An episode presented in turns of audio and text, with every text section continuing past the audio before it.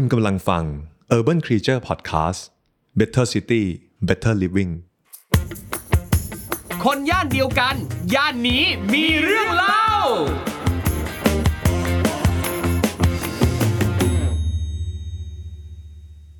สวัสดีครับ ขอต้อนรับเข้าสู่รายการคนย่านเดียวกัน ย่านนี้มีเรื่องเล่า กับผมทอมจักริดโยมพยอมนะครับ นี่คือรายการที่จะพาคุณผู้ฟังทุกท่านนะครับ ไปรู้จักย่านต่างๆ ผ่านสายตาของคนที่อยู่ย่านนั้นจริง ๆนะครับ เราก็ไม่รู้เหมือนกันนะครับว่าย่านต่างๆ ที่เราเคยเห็นผ่านหูผ่านตา ไม่ว่าจะเป็นขับรถผ่านบ้าง เห็นจากในหนังสือบ้าง เห็นจากรายการทางวิทยุโทรทัศน์ หรือจากโซเชียลมีเดียต่างๆเนี่ยนะครับบางครั้งสิ่งที่เราเห็นนั้นมันเป็นแค่มุมเดียว มันเป็นแค่ภาพเดียวที่เรามองเห็นเฉยๆแต่ว่าถ้าเราได้ฟังมุมมองจากคนที่อยู่ย่านนั้นจริงๆเนี่ยนะครับอาจจะมีประเด็นบางอย่างที่แตกต่างจากที่เราเคยเห็นก็ได้นะครับ ดังนั้นการที่เราได้มาพูดคุยแลกเปลี่ยนกับแขกรับเชิญนี่แหละครับ ที่จะทำให้เราได้เปิดหูเปิดตาเปิดโลก แล้วก็เข้าใจมุมมองของย่านต่างๆ มากขึ้นครับ วันนี้ครับแขกรับเชิญของเราอีกท่านหนึ่งก็เรียกได้ว่าโอ้โหตายแล้ว เธอนี่ก็เรียกได้ว่าเป็นมาม่า เออ เรียกได้ว่าเป็นสุภาพสตรีท่านหนึ่งนะครับ ที่มีโอกาสได้ไปใช้ชีวิตอยู่ในหลายหลายย่านนะครับ ทั้งในประเทศและต่างประเทศครับ เดี๋ยววันนี้ครับ เธอจะมาเล่าสู่กันฟังครับ เราจะได้รู้เลยว่าย่านที่เธอไปอยู่นะซึ่งเป็นย่านที่ใครหลายคนเนี่ยอยากไปอยู่อยากไปใช้ชีวิตเหมือนกันเนี่ยนะครับจริงๆ แล้วพอเธอไปอยู่เนี่ยเป็นยังไงบ้างนะครับ อยู่กับเราแล้วครับ คุณออมมานิตาชอบชื่นครับ สวัสดีครับสวัสดีค่ะ โอ้ยออมเลเวลปกติก็ได้ สวัสดีค่ะ เออ เอาแบบนี้ก่อนแบบนี้ก่อน เอาแบบสวยๆก่อนเนาะอ่าเขาได้ม่เห็นครับหน้าเราเขาได้จะแต่ครับเสียง ได้ได้อะน้องออมน้องออมนี่ก็อะเท่าที่ผมรู้จักก่อนนะ น้องออมเนี่ยเป็นนักแสดงเป็นครูสอนการแสดง แล้วก็มีตำแหน่งเป็นสุดยอดแฟนประแท้นางในวรรณคดีด้วยนะครับ แต่อยากถามออมหน่อยว่า จริง ๆ แล้วณตอนนี้นะครับน้องออมเนี่ยทำงานอะไรอยู่บ้างประกอบอาชีพอะไรบ้าง ก็ปัจจุบันนะคะเป็นนักแสดงอิสระเออนะคะ แล้วก็เป็นครูสอนการแสดงค่ะครับอะถามเพิ่มนิดนึงหลายเชื่อเชื่อว่าหลายคนเนี่ยอาจจะยังไม่เข้าใจนะครับ เรื่องอาชีพนักแสดงคือบางคนน่ะพอได้ยินว่า เออ คนเนี้ยเป็นนักแสดงปั๊บเขาจะเข้าใจว่าเอ้ยนักแสดงก็คือ ดาราที่ต้องมีผลงานเป็นพระเอกเป็นตัวเอกในละครในหนังต่างๆ แต่ทีเนี้ยพอบอกว่าเฮ้ยออมเป็นนักแสดงอิสระ คำว่านักแสดงอิสระกับนักแสดงไม่อิสระมันเหมือนหรือต่างกันยังไง และในอาชีพของออมเนี่ยคำว่านักแสดงเนี่ยคือทำอะไรบ้าง ค่ะจริง ๆ แล้วนักแสดงเนี่ยมันสามารถไปอยู่ได้ในหลายแพลตฟอร์มมากครับๆนะคะ นอกจากจะอยู่ในระบบ Star System แล้วนะคะ ก็ยังมีนักแสดงที่ไม่ได้มีสังกัด แปลว่าไม่ได้อยู่ในสังกัดไหน ไม่ได้ครับเซ็นกับบริษัทไหนครับแต่ว่ารับงานเองอืมรับได้หลายรูปแบบไม่จำเป็นว่าจะต้องเป็นแบบนี้แบบนี้แบบนี้เท่านั้นครับไอะอย่างออมอย่างนี้ค่ะ ออมครับก็จะรับงานนักแสดงที่เป็นทั้งแพลตฟอร์มละครเวทีอืมละครวิทยุครับละครที่อยู่หน้ากล้องครัอบย่างเงี้ยค่ะ ทุกๆ แพลตฟอร์มเนี่ยทำได้หมดเลย ครับเพราะว่าเราเรียน base พื้นฐานของการแสดงทั้งหมดที่มันครอบจักรวาลครับ นะคะ แล้วก็เอ่อส่วนใหญ่คนจะเข้าใจว่าเอ่ออาชีพนักแสดงคือจะต้องไปร้องไห้เนาะอืมแต่จริงๆ แล้วเนี่ยการเป็นนักแสดงมันคือการเข้าถึงธรรมชาติ ความเป็นมนุษย์ ภายใต้สถานการณ์ที่มันไม่เป็นธรรมชาติ แต่เราต้องเป็นมนุษย์ เช่น คุณเอาตัวเองไปยืนอยู่ในท่ามกลางที่มีคนจ้องมองคุณอยู่ตลอดเวลา ครับ ซึ่งมันเป็นพื้นที่ที่มันไม่ปกติอืมแต่คุณต้องทำตัวเป็นปกติ คุณอาจจะต้องไปเล่นซีนที่คุณอยู่คนเดียว ครับ แต่ว่าในนั้นจริง ๆ แล้วในห้องมีคนมองคุณอยู่ประมาณ 20 คนอืมเป็นต้นอย่างเงี้ยค่ะอืม เคยเจอไหมแบบ พอพอคนรู้ว่าเราเป็นนักแสดงแล้วเขาบอกว่าอะเป็นนักแสดงเหรอร้องไห้ให้ดูหน่อย เจอบ่อยมากเลยค่ะ ดิฉันก็จะบอกว่าจ่ายเงินมาค่ะ เดี๋ยวทำให้ดู เออเออจริงจริงจริงเพราะว่าใช่ค่ะเราประกอบอาชีพนักแสดงใช่ถ้าคนอยากจะเห็นเราแสดงก็จ่ายตังค์มา เหมือนกับอะคือบางครั้งเนี่ยคือพอพูดถึงอาชีพลักษณะเนี้ยที่มันมันมันไม่ได้เป็นการแลกเปลี่ยนซื้อของอะ บางครั้งคนจะคิดว่ามันเป็นสิ่งที่เราไม่ต้องลงทุน และง่ายเออใช่เออทั้งใช่ปะที่จริง ๆ แล้วมันเป็น craft นะ มันครับเป็น skill นะ พอมันไม่ได้เกี่ยวข้องกับเอ่อชีวิต โดยตรงอย่างหมออย่างเงี้ยค่ะ ครับคนจะรู้สึกว่าอันตราย ถ้าเราไปเรียนกับหมอที่ไม่ได้จบหมอ หรือว่าถ้าครับเราไปรักษากับหมอที่ไม่ได้เรียนหมออืม แต่การแสดงเนี่ยคนกลับไม่เห็นคุณค่าว่า training สำคัญ ครับ คุณคนคิดว่าน้ำตาเนี่ยบีบได้ปุ๊บลองเป็นนักแสดงได้เลย หรือว่าทำเสียงขึ้นลง หรือว่าทำหน้าทำตาบูดเบี้ยวก็เล่นดีแล้ว ครับอย่างเงี้ยค่ะ สุดท้ายคนดูก็เอาไปเทียบว่าทำไมการแสดงเราสู้ระดับต่างประเทศไม่ได้ ครับ อย่างเงี้ยเป็นต้นอืมนั่นแปลว่าสิ่งที่ออมเล่ามาก็จะทำให้เราเห็นเลยนะว่า ในสายงานการแสดงเนี่ยก็มีปัญหาในรูปแบบนี้พอสมควรเหมือนกันนะการที่คนไม่เข้าใจศาสตร์ด้านการแสดง พอเข้าใจไปเป็นอีกอย่างหนึ่งแล้วก็มีมุมมองที่อาจจะดูแปลกๆ ซึ่งคุณออมเนี่ยอยู่กับอาชีพนักแสดงมานานยัง ก็ถ้านับตั้งแต่เล่นละครเวที ครับ ก็คือตอนเข้ามากรุงเทพปีแรกเลย ตอนครับ อายุ 17อืม 17 หรือ 18เนี่ยจำไม่ได้ครับก็ถือว่ายาวนานเหมือนกันนะ ก็เป็น 10 ปีอะถึงเป็นสิแล้วปี กับการที่อยู่ในสายงานนักแสดง แล้วคุณออมก็ไปเรียนปริญญาโท ด้านการแสดงจากที่ประเทศอังกฤษด้วยใช่เดี๋ยวค่ะเราจะมาเล่ากัน แต่ทีเนี้ยอยากจะรู้ย้อนกลับไปหน่อยครับว่าย่านที่อยู่อาศัยตั้งแต่ตอนเด็กๆเนี่ยเป็นยังไง แล้วมันส่งผลต่อการเป็นนักแสดงจนถึงทุกวันนี้หรือเปล่า ถามคุณออมหน่อยครับว่า ตอนเด็กๆเลย คุณออมอยู่ย่านไหน เอ่อเกิดและโตในย่านมหาวิทยาลัยขอนแก่นค่ะเดี๋ยวนะ เกิดและโตในย่านมหาวิทยาลัยขอนแก่นเลยเหรอ ใช่ ก็คือเกิดในมหาวิทยาลัยขอนแก่น แล้วก็โตในมหาวิทยาลัยขอนแก่น อืม เออ รู้สึกว่ามันมันแปลกดีเหมือนกันนะ คือคือโดยปกติอะสมสมมุติว่าถ้าเราคุยกับคนอื่นอะเขาก็จะบอกย่านนั้นอาจจะเป็นแบบอะเป็นชุมชน เป็นตลาดอะ แต่คือเกิดเขาก็ไม่ได้เกิดในตลาดนะ แต่ก็คือใช้ชีวิตอยู่ในตลาดหรือในตำบลอำเภอนั้นๆ แต่ของออมเนี่ยเจาะไปที่มหาวิทยาลัยขอนแก่นเลยนะ ใช่ คือมหาวิทยาลัยขอนแก่นเนี่ยเป็นมหาลัยที่กว้างมากเนาะครับมีพื้นที่ประมาณ 7,000 กว่าไร่อ่าซึ่งไม่รู้ว่าตอนนี้มันขยายหรือลดไปถึงไหนแล้ว แต่ว่าในมหาลัยที่กว้างใหญ่เนี่ยมันมีโรงพยาบาลอืมันมีโรงเรียนครับมันมีบ้านพักอ่ามีมีบ้านพักอาจารย์ มีหอพัก มีสนามกีฬา มีสนามบอลครับ มีตลาด มีชุมชนย่อยๆไปอีก คือเหมือนกับว่านี่คือเป็นประเทศมหาวิทยาลัยขอนแก่นเลยนะ มีครบทุกอย่างใช่นั่นแปลว่าเอ่อคุณพ่อคุณแม่ก็ต้องทำงานอยู่ในมหาวิทยาลัยขอนแก่นปะครับเอ่อเฉพาะคุณแม่ค่ะอ่าครับณผมคุณแม่เนี่ยเป็นข้าราชการครับเอ่อสมัยนั้นรับราชการอยู่ที่มหาลัยขอนแก่นอืมแล้วก็พอเป็นข้าราชการในสมัยนั้นก็คือก็จะมีบ้านพักข้าราชการครับสมัยนั้นเขาเรียกว่าบ้านหลวงอืมอ่าเป็น ซอยยิกยิกๆเล็ก ๆ ในในบริเวณมหาลัยอืมซึ่งเราก็คลอดอยู่ที่โรงพยาบาลครับในมหาลัยครับแล้วเราก็ไปอยู่บ้านหลวงเออในมหาลัยครับซึ่งห่างประมาณน่าจะ 5 นาทีจากโรงพยาบาลอืมใช่ ครับ ทีนี้อะอยากอยากรู้หน่อยว่า การที่เราเกิดในโรงพยาบาลที่อยู่ในมหาวิทยาลัยขอนแก่น และเราก็เป็นเด็กที่เติบโตมาจากตรงนั้นน่ะ อยากรู้เลยว่า มีเพื่อนรุ่นราวคราวเดียวกันที่อยู่ในละแวกบ้านไหมอะ ตอนเด็กๆ เล็ก ๆ เลยอะต้องถามว่าไม่มีเพื่อนที่ไม่อยู่ในละแวกนั้นไหม หรอ เพราะทุกคนรู้จักกันหมด คือนั่นเดี๋ยวนะ นั่นแปลว่าในในในช่วงที่ออมเกิดอะเด็กคนอื่นก็เกิดในช่วงใกล้ๆกันเลยมีเพื่อนรุ่นราวคราวเดียวกันเยอะเลยเหรอ มีค่ะ เขาก็ทำงานอยู่ในแถวเนี่ยแหละโรงพยาบาลคณะนั้นคณะนี้ ครับก็คือถ้าเรารู้จักกันก็จะรู้จักพ่อแม่เขาอืมพ่อแม่เขาก็จะรู้จักพ่อแม่เรา ครับ ก็คือเป็นเหมือนหมู่บ้านขนาดใหญ่ที่เกิดอะไรขึ้นคุณรู้กันทั้ง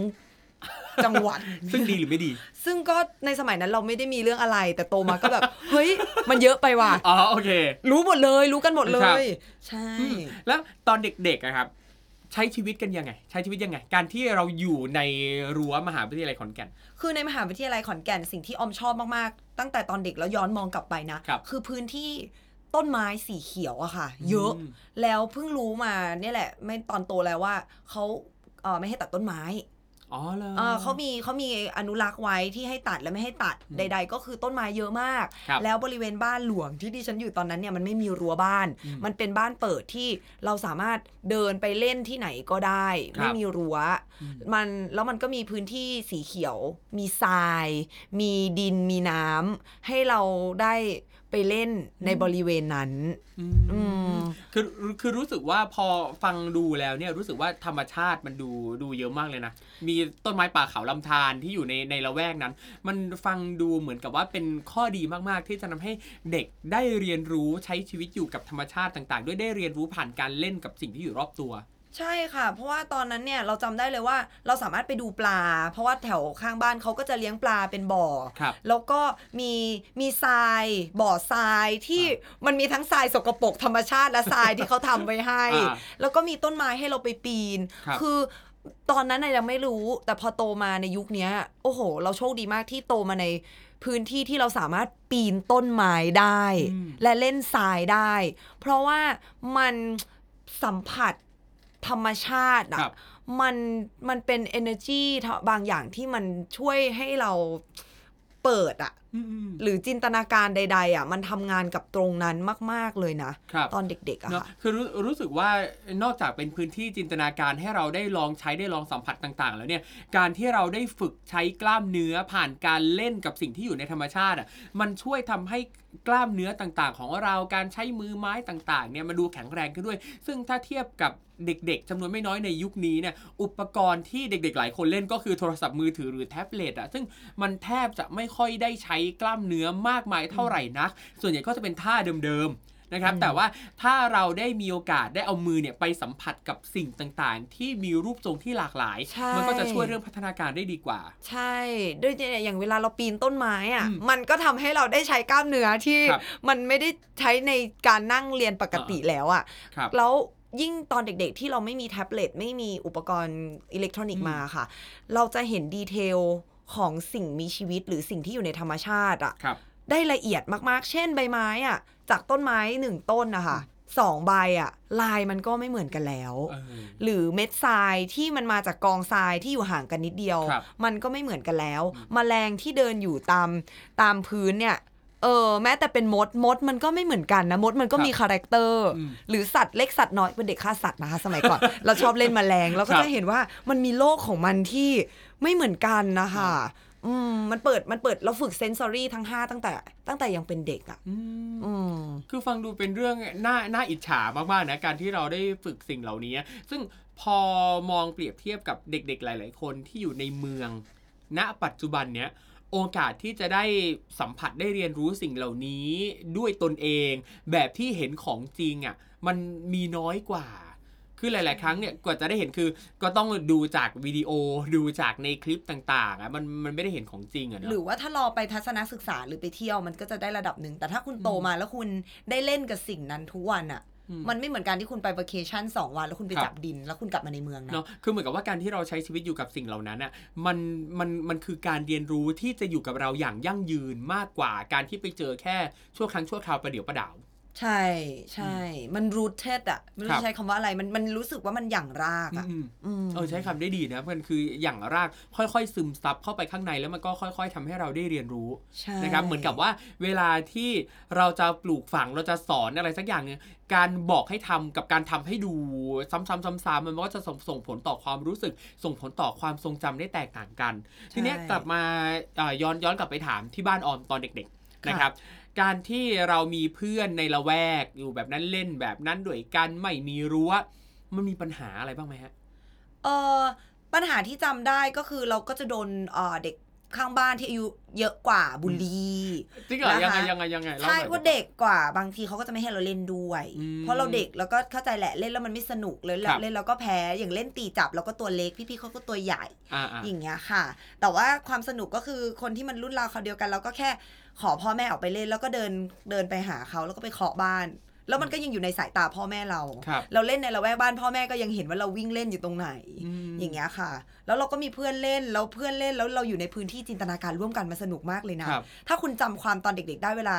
สมัยนี้เด็กไม่ค่อยเล่นกันแล้ว เวลาเราเล่นเจ้าหญิงเจ้าชายเล่นทำกับข้าวเล่นขายของอะครับแล้วเราอยู่ในพื้นที่จินตนาการเดียวกัน แล้วเด็กแถวบ้านเรามาจินตนาการร่วมกันอะอุ๊ย มันเป็นอุปทานหมู่ที่สนุกมากเลยคุณ เออเออเดี๋ยวนะแล้วแล้วการการที่ออกบอกว่าอยู่ในพื้นที่จินตนาการตั้งแต่เด็ก ตรงนั้นอะมันส่งผลให้เราชอบเรื่องการแสดงด้วยมะ น่าจะมีอย่างมากเลยอืมเพราะว่ามันเราเห็นอะไรเป็นอะไรได้ง่ายมากจนครัทุบกวันนี้อ่าพูดถึงอะไรแล้วเราเรา call เขาเรียกอะไรนะ เราสามารถ recall ระลึกถึงระลึกถึงได้อย่างรวดเร็วอืมเช่นถ้าพูดถึงเอ่อพอเราเรียน acting เราเพิ่งเข้าใจครับเวลาอาจารย์อธิบาย ค่อยๆจินตนาการว่า เท้าของคุณเหยียบบนเม็ดทรายอืมอะฉันเพิ่งรู้ว่ามันมีบางคนไม่เก็ตอ่ว่าการเหยียบบนพื้นทรายอะ มันเป็นยังไงการเหยียบบนพื้นหญ้าเป็นยังไง แต่เราก็คือพอเหยียบบนพื้นทรายอ่าอ่าอ่าอ่าเข้าใจมาแล้วแล้วบางทีจะเกิดคำถามนะอยากได้ทรายแบบไหนอีกนะมีสองกองใช่มันทรายมันจะเป็นทรายแบบไหน เพราะทรายมันก็มีหลายแบบทรายเออกรวด หรือว่าเป็นทรายละเอียดทรายก่อสร้างมเออเออนั่นแปลว่ายิ่ง เรามีประสบการณ์จริงเยอะแค่ไหน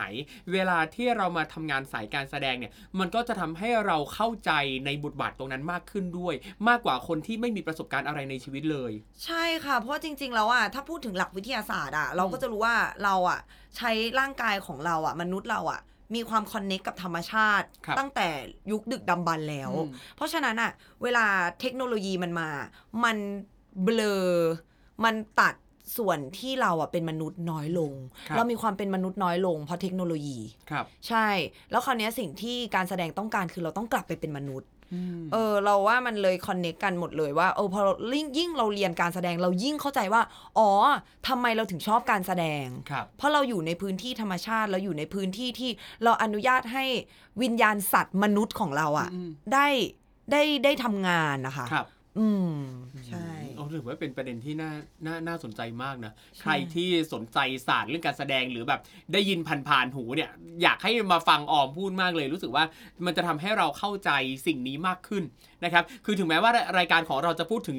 เน้นๆที่พูดเรื่องย่านต่างๆนะแต่ว่าการที่แขกรับเชิญมาจากหลากหลายสาขาอาชีพอะแล้วมาเมิร์ชกับย่านตรงนั้นเนี่ยก็ถือว่าอืมก็เป็นสิ่งที่เท่ดีนะครับ ทีนี้ขอย้อนกลับไปที่บ้านออม การอยู่บ้านหลวงเมื่อกี้ออมบอกว่าอยู่ในมหาวิทยาลัยขอนแก่น อยู่บ้านหลวง อยากให้เล่าหน่อยว่า บ้านหลวงเนี่ยมันคืออะไรมันเป็นยังไงอะเออไม่รู้ว่าเดี๋ยวนี้ภาษามันมันก็น่าจะแปลว่าบ้านข้าราชการแหละมเออแล้วเหมือนเอาเหมือนเป็นบ้านพักข้าราชการอย่างเงี้ยนะซึ่งจำได้เลยว่าสมัยนั้นเนี่ยมันมันไม่ใช่บ้านใหญ่มันก็แล้วแต่ตำแหน่งอะเนาะที่ฉัคนรับก็ไม่รู้ว่าตอนนั้นตำแหน่งแม่ฉันยังไง แต่ว่ามันไม่ใช่บ้านหลังใหญ่ มันเป็นบ้านที่ รั้วเขาเรียกอ๋อไม่มีรั้วแล้วมันติดกันครับมันจะมีแค่บางหลังที่มันเป็นรั้วรั้วที่ไม่ได้แปลว่ารั้วอะเออพื้นที่คือมันเหมืติอนดกักันบไปว่าหมดแค่มีมีกั้นรั้วกั้นนิดๆหน่อยๆกั้นเขต ให้กั้รู้นว่านี่เขตเขตบ้านใคร ใช่อืมมันก็จะทะลุถึงกันหมด เพราะครับฉะนั้นเนี่ยบางทีมันก็จะมีเขาเรียกอะไรนะ สมมติถ้าสุนัขบ้านนั้นมากัดสุนัขบ้านเนี้ยอะจะเกิดขึ้นบ่อยอืมอ่าหรือว่าบางทีอะเขาก็จะไม่ให้เราออกไปหลังยามวิกาลเพราะบางครับทีมันมีช่วงนั้นจำได้ว่ามีสุนัขดุแถวบ้านอืมแล้ว แล้วมันก็คือไม่มีรั้วไงครับมันก็มากัดมันอืมก็มากัดหมาเราอืมอะไรอย่างเงี้ย หรือว่ามันก็จะมาไล่เด็กแถวครับนั้นอย่างเงี้ยค่ะอืมอืมแล้วอย่างพออยู่ด้วยกันแบบเนี้ยมีแบบทะเลาะกันบ้างไหมในในหมู่บ้านอะคนบ้านใกล้เรือนเคียงอะไรเงี้ย เออ สมัยเด็กๆก็เอาจริงก็เหมือนแอบได้ยินแม่บ่นบ้างนะอุ๊ยว่ายังไงเขาเล่าเขา อันเนี้ยบ้าเรื่องที่เราจำได้มันคือเรื่องสุนัขเนี่ยแหละอืมันจะมีหมาเรียกหมาขครัอบเรียกหมาแล้วกัน มันจะมีหมาหมาบ้านหนึ่งที่อยู่สุดซอย แล้วหมาบ้านเนี้ย มันไปกัดหมาของทุกตัวในซอยอืมแล้วเขาก็ในชุมชนก็พยายามบอกเขาว่าหมาตัวนี้มันมีปัญหาครับซึ่งเจ้าของก็ไม่ทำอะไร อืมอืมแล้วมันก็มามายังป้วนเปี้ยนอยู่แล้วถ้าเราเจอหมาเนี้ยเราก็จะกรีดอีพวกเด็ก ๆ ก็จะกลัวหมาตัวนี้เออก็เลยหมาตัวนี้กลายเป็นปัญหาอยู่ช่วงหนึ่งเลยจำไม่ได้แล้วว่าเกิดอะไรขึ้นกับมัน น่าจะมีใครจัดการกับมันนี่แหละครับอืมซึ่งอย่างในในสมัยนั้นสมมติว่ามีปัญหาเกิดขึ้นในในละแวก หมู่บ้านหมู่บ้านหลวงหมู่บ้านข้าราชการตรงนี้เนี่ยนะครับเขาเวลาคุยกันเขาคุยกันยังไงเขามีแบบนัดประชุมวันนี้มีประชุมแจ้งข่าวปัญหาในหมู่บ้านนี้ปะ ไม่เคยเห็นอะแต่ตอนเราเราเด็กแล้วแหละมันอาจจะมีก็ได้อืมแต่เราไม่ได้เคยเห็นการแก้ปัญหาที่มันเป็นกิจจลักษณะ ครับ แต่ว่าสิ่งที่เราจำได้ก็คือมีกิจกรรมร่วมกันบ้างอืมเช่น เออ เหมือนตอนนั้นมันมันเราไม่รู้มันเรียกหมูกระทะหรือยังอะในสมัยนั้นอะมันก็เหมือนเริ่มมีมีแล้วนะเออก็นัดเพื่อนบ้านไปเดี๋ยวนะชอบประเด็นนี้มากชอบการการที่ออมตั้งคำถามว่าสมัยนั้นเรียกว่าหมูกระทะหรือยังอะ เพราะว่าตอนเราเด็กๆ ไม่มีหมูกระทะกินนะคือคือตอนตอนออมอยู่ต่างจังหวัดเราจำได้ว่ามันยังมีมันมีกระทะแล้วก็เป็นอีเตาถ่านแล้วคืนะอคือมีแต่ว่าตอนพี่เด็กมากๆอะไม่มีนะคือมันโตมาสักระยะหนึ่งอะสักแบบประมาณ คือตอนเด็กเล็ก ๆอะจำได้เลยว่าไม่มีหมูหมูกระทะยังไม่แมสอะ เออเออมันยังไม่แมสแต่ว่ามันไม่ได้แปลว่ามันไม่มีปะมันคืเราอไม่ตอนแน่เด็ใจ กๆที่คุณคุณว่ามันไม่มีเลย ไม่หรอมีแหละตอนเด็กๆอะหรอ มันเพิ่งมีตอนพี่โตได้นิดนึงอะ อ๋ออ๋อเราห่างกันมากปะเราไม่แน่ใจละเรื่องอายุเออก็เออเราเราก็ใส่บาตรเอออ่อะกิจกรรมใส่บาตรครับเพราะว่าพอเป็นชุมชนพระก็จะมาอืมเราก็จะไปใส่บาตรแล้วเราก็จะเจอเพื่อนบ้านอ่าสิ่งที่ได้ยินแม่พูดบ่อย ๆ ก็คืออ่าไหว้คนนั้นไหว้คนนี้สิลูกอะไรอย่างเงี้ยครับเออกิจกรรมใส่บาตรแล้วก็จะมีปฏิสัมพันธ์มีกิจกรรมที่ทำร่วมกันอยู่เรื่อยอ่าใช่จะรู้เลยว่าใครคุณน้าชื่ออะไรอยู่บ้านไหนอย่างเงี้ยๆครับเออแล้วครอบครัวออมเนี่ยใช้ชีวิตอยู่ที่บ้านหลวงนานแค่ไหนครับ เออจนออมอายุประมาณ 8 ขวบอืมอายุประมาณ 8 ขวบ แล้วก็ย้ายออกไปอยู่หมู่บ้านจัดสรรอะอันนี้ทำไมถึงย้ายเล่าได้ปะเออเหมือนคุณคุณพ่อเนี่ยแหละค่ะ คุณพ่อก็คิดแล้วว่าเพราะยังไงบ้านหลวงอะเขาก็ต้องให้เราออกอยู่ดี อ๋ออะอะอ่าคือเหมือนเหมือนกับว่าพอเกษียณก็ต้องออกจากบ้านอย่างนี้แหละครัใช่อืมคือเขาก็ไม่ได้ให้เราอยู่ตลอดชีวิตก็ให้อยู่ตอนทำงานครับเออแล้ววันหนึ่งเดี๋ยวเดี๋ยวแม่ก็ต้องเกษียณอืมเออพ่อคุณพ่อเขาก็เลยมองว่า ย้ายไปอยู่เป็นสัดส่วนดีกว่า หมู่บ้านจัดสรรแล้วมันก็จะมีพื้นที่น่าจะมีการจัดการดูแลอันนี้คิดเอาเองเนาะไม่เคยถามคุณพ่อจริง ๆ ว่าย้ายไปทำไมครับเออ แต่ว่าเราก็อยากขยับขยาย เพราะเราก็ตื่นเต้นมากกับการที่เราจะมีห้องเป็นของตัวเองอ่าเพราะว่าเราไม่มีห้องเป็นของตัวเอง ตอนเด็ก ๆ ก็คือเรานอนกันสี่คนรวมกันที่บ้านหลวงอ๋อเรออ๋อใช่ เรานอนรวมกันหมดเลยทั้งพ่อแม่ลูกครับ แล้วก็ห้องนั่งเล่น ห้องครัวคือทุกอย่างมันมันแทบจะรวมกันอยู่ใน ในตารางก็คือตารางเมตรเดียวพื้นที่ใช้สอยในบ้านก็ไม่ได้มีเพียงพอต่อการเติบโตของคนในครอบครัว ใช่ใช่ไหมคิดอืมคิดว่างานแล้วเราครับก็เลี้ยงเราก็อยากเลี้ยงส่งเลี้ยงสัตว์ด้วยอืมคือลำพังสี่คนในบ้านพื้นที่มันก็ไม่พอครับเออ แล้วตอนนั้นก็เหมือนเริ่มมีสุนัขตัวแรกมาด้วยอย่างเงี้ยต้องไปสู้กับอีตัวใช่นางโดนตัวกาด้วดยนะนางโดนกาดอ่ใช่ใช่เออ ก็เลยก็เลยย้ายออกมาครับ ค่ะ แล้วพอมาอยู่บ้านบ้านจัดสรรอันนี้เนี่ย ไกลจากที่อยู่เดิมเยอะไหมครับ ไกลเยอะไหมพอมันเป็นจังหวัดขอนแก่นมันก็ไม่ได้ไกลอืมแบบเวอร์ขนาดนั้ครันบอะเอาจริงถ้ามีรถยนต์ขับก็แป๊บเดียวอะค่ะ ครับผมอืมเพราะรถมันไม่ติด แต่ว่าจำได้ว่าสิ่งที่เศร้าคือ คิดถึงเพื่อนบ้านอืมเด็กเพื่อนบ้านที่ที่ที่เล่นด้วยกันเล่นด้วยกัน เพราะเราจะย้ายบ้านแล้วก็เลคยรับจะไม่ได้เจอกัน ครับ เออ แล้วพอเราย้ายมาอยู่บ้านจัดสรรตอนนั้นความรู้สึกเราเป็นยังไงบ้าง เออบ้านจัดสรรตอนตื่นเต้นอ่าตื่นเต้นเพราะเพราะว่าอะไรอะมันมันเป็นแบบว่ามันใหญ่อะอะเออมันมันมีสนามหญ้าของตัวเองที่แบบเราไม่ต้องแบ่งใครเล่นอย่างเงี้ยค่ะครับแล้วก็เรามีห้องของตัวเองที่ก็ไม่กล้าแยกนอนแยกห้องเหมือนเดิมครับแต่รู้สึกว่าแค่รู้ว่าตัวเองจะมีห้องเป็นของตัวเองอะอืมก็ดีใจแล้วว่ามีห้องเป็นของตัวเองอืมแล้วก็มีมีห้องนั่งเล่นแยก มีห้องครัวแยกที่มันดูแบบอุ้ยมีบ้าน คือรู้สึกว่ามันเป็นบ้านที่เราคิดว่า energy ของคุณพ่อก็น่าจะมีผล เพราะว่าเหมือนคุณพ่อเขาก็ แฮปปี้ที่เขาได้ได้สร้างหมายถึงว่าเขาก็ได้ย้ายย้ายมาอยู่บ้านที่เขาครับซื้อเองอย่างเงี้ยเอออืมคิดเองนะอ่าอ่าอ่าแต่ก็เป็นการคิดเองที่จากมุมมองที่เราได้เห็นนะ ทีนี้อยากใช่อยากรู้อีกอย่างหนึ่งครับ ก็คือถ้าพูดถึงจังหวัดขอนแก่นเนี่ย ในความรู้สึกของหลาย ๆ คนก็จะรู้สึกว่าขอนแก่นเนี่ยเป็นหัวเมืองแห่งภาคอีสาน นะเป็นที่ที่เหมือนเหมือนเป็นฮับอะเหมือนอยู่กึ่งกลางอะเอ่อถ้าจะไปอีสานหลายๆครั้งเราเอาบินไปลงขอนแก่น แล้วก็ต่อรถไปจังหวัดอื่นๆ ก็สะดวกนะครับแล้วก็ขอนแก่นเนี่ยเป็นจังหวัดที่มีคนหน้าตาดีเยอะมาก รวมคุณด้วยอะรวมคุณด้วยเออ มีดารงดารานักแสดงเยอะแยะเชียว แล้วอยากรู้ว่าวัยรุ่นขอนแก่น ในในสมัยออมใช้ชีวิตกันยังไง คือไปเที่ยวไปเล่นไปอะไรยังไงบ้างเออ ก็ยังเป็นชุมชนที่รู้จักกันหมดอยู่ดีครับนะคะ โรงเรียนที่ออมอยู่ก็เป็นโรงเรียนเล็ก ๆ ที่รู้จักกันหมดทั้งโรงเรียน ซึ่งก็อยู่ในมหาวิทยาลัยขอนแก่น ซึ่งอยู่ในมหาวิทยาลัยขอนแก่นไม่ไปไหนไกลครับนะคะ ก็ไปเขาเขาเรียกอะไร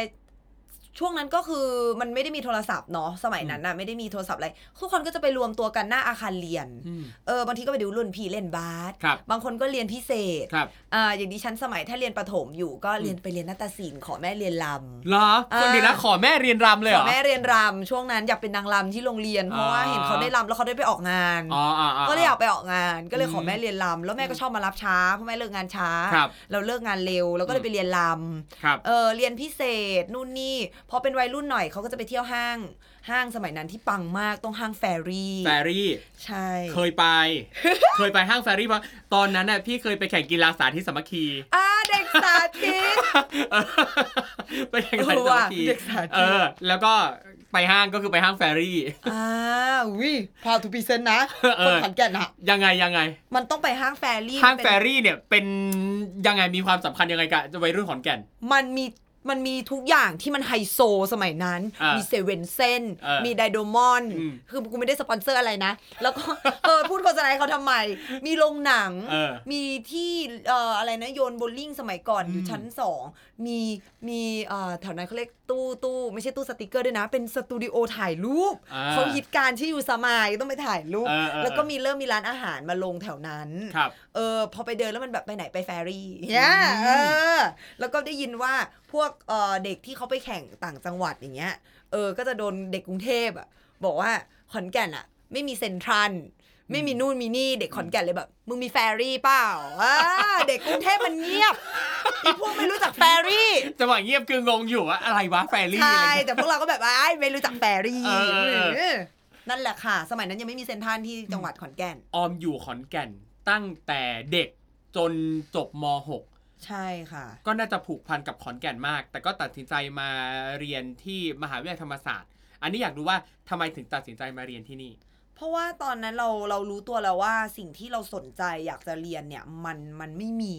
อืมในในในขอนแก่นณตอนนั้น ครับ แล้วมันยากมากที่เราจะ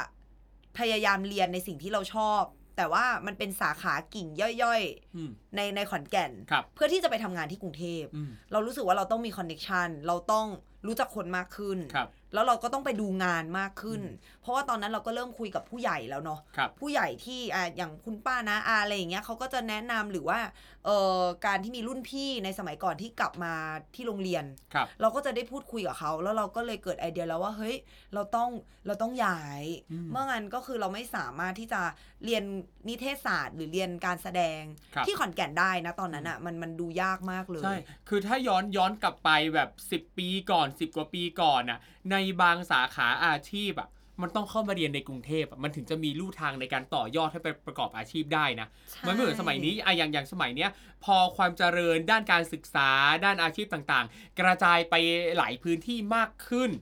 มันก็ส่งผลให้คนนะปัจจุบันเนี้ยอาจจะไม่จำเป็นต้องเข้ามาเรียนในกรุงเทพก็ได้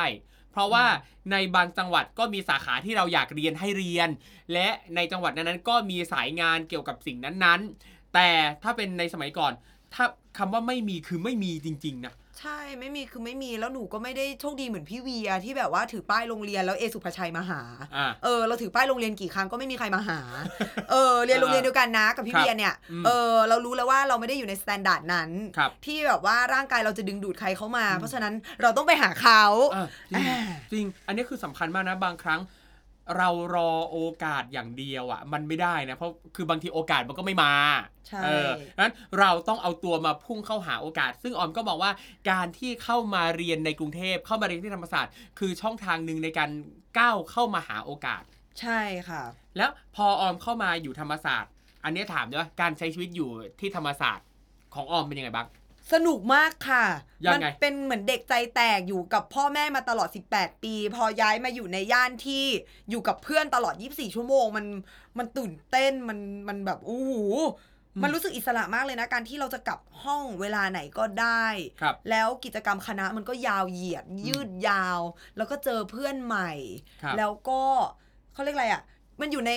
ก็ตอนนั้นอยู่ในมหาลัยขอนแก่น พอเรามาเรียนธรรมศาสตร์ก็อยู่ในมหาลัยธรรมศาสตร์รังสิตที่ไปไหนมาไหนก็คือเดินได้ ถ้ามีครับเพื่อนเดินก็คือเดินอืมถ้าไม่มีเพื่อนเดินก็ปั่นจักรยานครับแล้วก็สามารถไปไหนก็ได้ในย่านรังสิตซึ่งมีเพื่อนอืมคราวนี้มีเพื่อนที่มันเขาเรียกอะไรอะเราโตแล้วในระดับหนึ่งอะ มันครับเป็นเพื่อนที่สามารถ เฮ้ย อยากไปไกลกว่านี้หน่อยก็นั่งรถตู้ 15 บาทไปฟิวเจอร์ครับอยากเข้าเมืองไปพารากอนแล้วก็ทำไม แล้วก็ จ่ายแพงอีกนิดนึงอืมแล้วก็ไปกับเพื่อนอย่างเงี้ย มันครับรู้สึกว่าการเดินทางหรือการอะไรมันมันได้เริ่มใช้ชีวิตอืมแบบอิสระอืมมากขึ้น เราเลยตื่นเต้นกับอิสระ ที่มันเพิ่มมากขึ้นในครับช่วงเวลานั้นครับมากนั่นแปลว่าการมาอยู่ธรรมศาสตร์เนี่ยทำให้เป็นอิสระมากขึ้นแล้วก็ได้ใช้ชีวิตด้วยตัวเองๆใช่ถึงแม้ว่าเงินยังเป็นที่บ้านส่งมาครับนะคะ แต่เราก็ได้ตัดสินใจเองได้ manage การใช้เงินเองครับ ค่ะ ก็ตื่นเต้นมากอืมแล้วพอเรามาใช้ชีวิตอยู่ที่ธรรมศาสตร์นะตอนเรียนมหาวิทยาลัย มันส่งผลต่อความรู้สึก ยังไงบ้างหมายถึงว่าถ้าเปรียบเทียบการใช้ชีวิตอยู่ที่ขอนแก่นกับการใช้ชีวิตอยู่ที่ธรรมศาสตร์รังสิตเนี่ย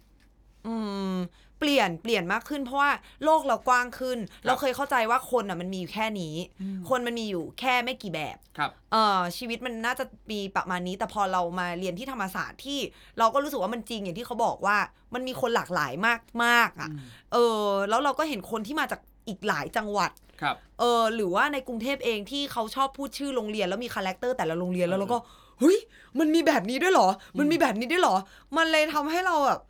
เออโลกมันกว้างขึ้นอีกอะแล้วสนุกขึ้นอีกอะค่ะ เออขอนแก่นเลยกลายเป็นพื้นที่ทางธรรมชาติที่ดิฉันยังคิดถึงอยู่ ครับผมเอออ่อะอย่างเมื่อกี้ออมออมบอกว่าในกรุงเทพเนี่ยเขาก็จะมีการแบบบอกว่าคือมันก็เหมือนกับเป็นการ stereotype เนาะว่าเด็กโรงเรียนเนี้ยจะมี character แบบนี้ ซึ่ง มันก็คล้ายๆกับที่ออมมองโรงเรียนอื่น ๆ ในขอนแก่นปะโรงเรียนต่างๆอืมีความคล้ายกันแต่ว่าไม่ได้ชัดเจนเท่าเด็กกรุงเทพในสมัยนั้นครับแล้วแค่จะบอกว่าโอ้โรงเรียนนี้โรงเรียนนี้ แล้วก็คำสเตอริโอไทป์เรามันแคบ แต่อันเนี้ยมันจะมีสเตอริโอไทป์มากไปกว่านั้นอะไรอย่างเงี้ยยังไงซึ่งเราก็ยังไงยังไงขนาดอ๋อเนี่ยชายล้วน ซึ่งชายล้วนเนี่ยจะไม่เหมือนกันในในแต่ละโรงเรียนอืมที่ได้ยินเขาพูดกัน อะยกตัวอย่างเช่นอะเช่นสวนกุหลาบเด็กแบบสหนึงวนเด็กเทพศิลินเออเด็กเซน เด็กเซนอัดซ้อัสสามซึ่งเออผู้ชายแต่ละคนที่พูดถึงโรงเรียนตัวเองอะจะมีความแบบเด็กสวนเฮ้ยรุ่นพี่เด็กสวนเฮ้ยนี่เด็กเซนคาเบียน คือเราก็แบบอะไรของมึงอะ แต่ก็เออโอเคโอเค คือคือเขาดูแบบพระคือเราไม่ได้พราวในโรงเรียนเราขนาด ขนาดนั้นว่าแบบโอ้กูสาธิตมอร์ดินแดงอะไรเงี้ยอ่าแต่พอเราเห็นโรงเรียนที่เขาแบบพราวในสถาบันมากๆเราก็จะแบบเออเออมันมีอย่างนี้ด้วยว่ะเออ แต่ก็ไม่เข้าใจอยู่ดี ครับ แต่ไม่เป็นไรก็สนุกดีเออซึ่งมันก็ไม่ได้ส่งผลเสียอะไรกับชีวิตเรา ใช่แต่แต่เราเออเราเด่นมากเลยนะเขาถามมาจากไหนก็มาจากขอนแก่นอ่าจบเขาไม่มาสนใจว่าเราเรียนโรงเรียนไหนในย่านขอนแก่นแล้วอยู่ในย่านไหนเขาแค่มองเราเราก็เป็นหนึ่งใน stereotype หนึ่งว่าเป็นเด็กต่างจังหวัดอืมอืมขอนแก่นอืมอืมซึ่งอันเนี้ยอยากอยากรู้เลยว่า พอพอออมบอกว่าเอ่อเพื่อนกรุงเทพหลายคนมองแค่ว่าเราเป็นเด็กต่างจังหวัด อันเนี้ยมันส่งผลอะไรยังไงไหมก็ไม่รู้สึกว่าเป็นปมเด่นอืม คือคือเราไม่ได้เจอพวกที่แบบอีต่างจังหวัดอย่างนี้นะ แต่เขาก็เออมองว่าเออต่างจังหวัดมาจากครับขอนแก่นเอออีนี่เด็กขอนแก่นอืมเออ อย่างเงี้ย เราก็ว่ามันก็ ก็เป็นหนึ่งใน character เพราะเขาก็ดูสนอกสนใจ เพราะว่าในช่วงนั้นเนี่ยเราจำได้ว่าน่าจะเป็นรุ่นพี่โรงเรียนเราก็คือ หมูนะก็